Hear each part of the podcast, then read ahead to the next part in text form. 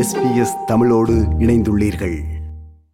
நிறைவேற்று அதிபர் முறைமையின் அதிகாரங்களை குறைக்கும் வகையில் அவற்றை நாடாளுமன்றத்திற்கு வழங்கும் நோக்கில் இருபத்தி ஓராவது அரசியலமைப்பு திருத்தச் சட்டத்தினை அமுல்படுத்தும் முயற்சியில் தொடர்ந்தும் இழுபறி நிலை காணப்பட்டு வருகின்றது. நிறைவேற்று அதிபருக்குரிய அதிகாரங்களை குறைக்கும் முயற்சியில் கடந்த காலங்களில் அவ்வப்போது அரசியலமைப்பு திருத்தங்கள் மேற்கொள்ளப்பட்டன. மஹிந்த ராஜபக்ச அவர்கள் இரண்டாவது தடவையாக அதிபராக செயற்பட்ட காலத்தில் மேலும் சில அதிகாரங்களை அரசியலமைப்பு திருத்தத்தினூடாக பெற்றுக்கொள்ளப்பட்டது. பின்னர் கடந்த ஆட்சி காலத்தில் பத்தொன்பதாவது அரசியலமைப்பு திருத்தத்தினூடாக அப்போது அதிபராக பணியாற்றிய மைத்ரிபால சிறிசேனவர்களின் காலத்தில் அதிகாரங்கள் மட்டுப்படுத்தப்பட்டன. மீண்டும் கோட்டாபய ராஜபக்ச அவர்கள் அதிபராக பொறுப்பேற்றுக் கொண்ட பின்னர் இருபதாவது அரசியலமைப்பினூடாக மீண்டும் அதிபருக்குரிய அதிகாரங்கள் அதிகரிக்கப்பட்டன. இந்த நிலையில் தற்போது பொருளாதார நெருக்கடி மற்றும் அரசியல் நெருக்கடிக்கு பல்வேறு காரணங்கள் கூறப்பட்டு வருகின்ற போதிலும் நிறைவேற்று அதிகார அதிபர் முறையும் ஒரு காரணமாக கூறப்பட்டிருப்பதால் இதில் மாற்றங்கள் செய்யப்பட வேண்டுமென பல்வேறு அரசியல் தலைவர்களும் கூறி வருகின்றார்கள். இந்த நிலையில் தற்போது அரசியலமைப்பின் இருபத்தி ஓராவது திருத்தம் பற்றி பல்வேறு பேச்சுவார்த்தைகள் அரசியல் கட்சிகளிடையே இடம்பெற்று வருகின்றது. இவ்வாறானதோர் நிலையில் பத்தொன்பதாவது அரசியலமைப்பு திருத்தச் சட்டத்தினை நடைமுறைப்படுத்தி இருபத்தி ஓராவது அரசியலமைப்பு திருத்தச் சட்டத்தினை நிறைவேற்ற வேண்டுமென ஒரு தரப்பினரும் நிறைவேற்று அதிகார அதிபர் முறைமை முழுமையாக ஒழிக்க வேண்டும் வகையில் சட்ட திருத்தம் மேற்கொள்ளப்பட வேண்டும் என்று மறுதரப்பினரும் கோரி வருகின்றார்கள்.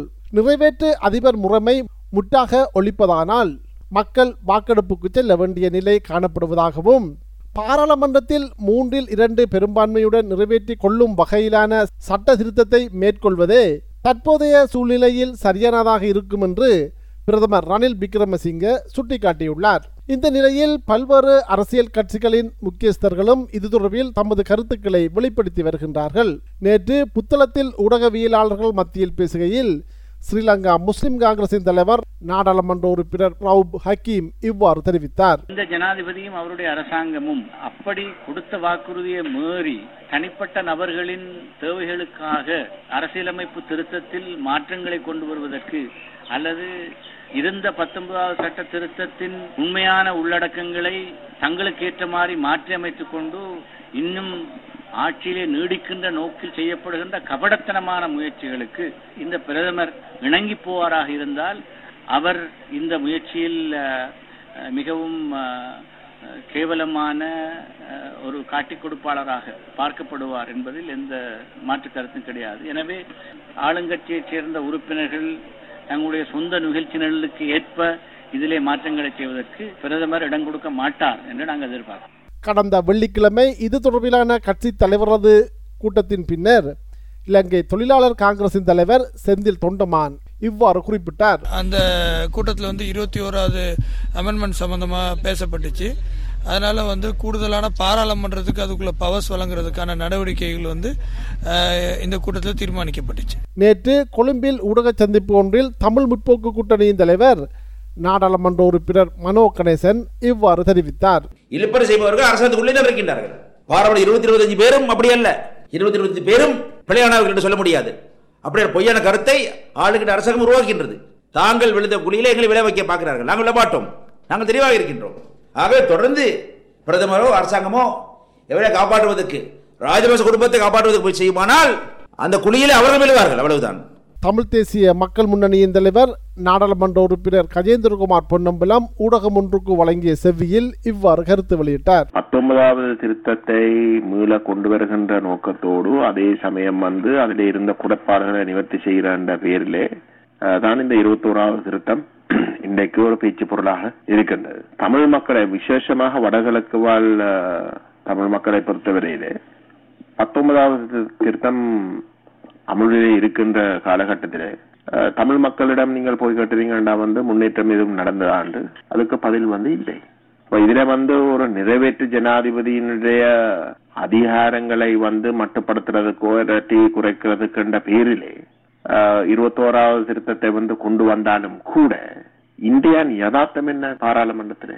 இன்றைக்கு ஜனாதிபதியுடைய அதிகாரத்தை குறைத்து வந்து பிரதமருக்கு கொடுக்கிற இல்லாட்டி பாராளுமன்றத்துல கொண்டு வரன்ற நோக்கம்தான் அதென்றால் ஜனாதிபதியின் அதிகாரத்தில வந்து குறைச்சாலும் கூட பாராளுமன்றத்தில் இருக்கக்கூடிய மூன்றில் ரெண்டு பெரும்பான்மை அந்த ஜனாதிபதிக்கு விசுவாசமாக இருக்கிறவர்கள். வடமாகாண சபையின் அவைத்தலைவரும் தமிழ் தேசிய கூட்டமைப்பின் முக்கியஸ்தருமான சி வி கே சிவஞானம் யாழ்ப்பாணத்தில் நேற்று முன்தினம் இடம்பெற்ற ஊடக சந்திப்பில் இவ்வாறான ஒரு கருத்தை முன்வைத்தார். ஒட்டுமொத்தமா பார்த்தால் திருத்தத்திலே நாங்கள் அக்கறை கொள்வதற்கான எந்த தேவையும் இல்லை. இது தெற்கத்திய அரசியலோடு தொடர்புடையது அவர்கள் திட்டமிட்டு எங்களுடைய விடயங்களை புறக்கணித்திருக்கிறார்கள். அதே நேரம் என்னுடைய சொந்த கருத்து இருபத்தொன்றும் பெறாது இருபத்தி ரெண்டும் பெறாது. இது தொடர்பில் அமைச்சர் ஹாஃபிஸ் நசீர் அகமட் இவ்வாறு தெரிவித்தார். எல்லோருடைய ஆலோசனைகளும் பெறப்பட்டு ச- சரியான ஒரு திருத்தம் வந்து சமர்ப்பிக்கப்படும் என்ற நம்பிக்கை எங்களுக்கு இருக்கிறது. இது எஸ்பிஎஸ் வானொலியின் தமிழ் ஒலிபரப்பின் பார்வைகள் நிகழ்ச்சிக்காக இலங்கையிலிருந்து மதிவாணன். இது போன்ற மேலும் பல நிகழ்ச்சிகளை கேட்க வேண்டுமா? Apple podcast Google podcast Spotify என்று பாட்காஸ்ட் கிடைக்கும் பல வழிகளில் நீங்கள் நிகழ்ச்சிகளை கேட்கலாம்.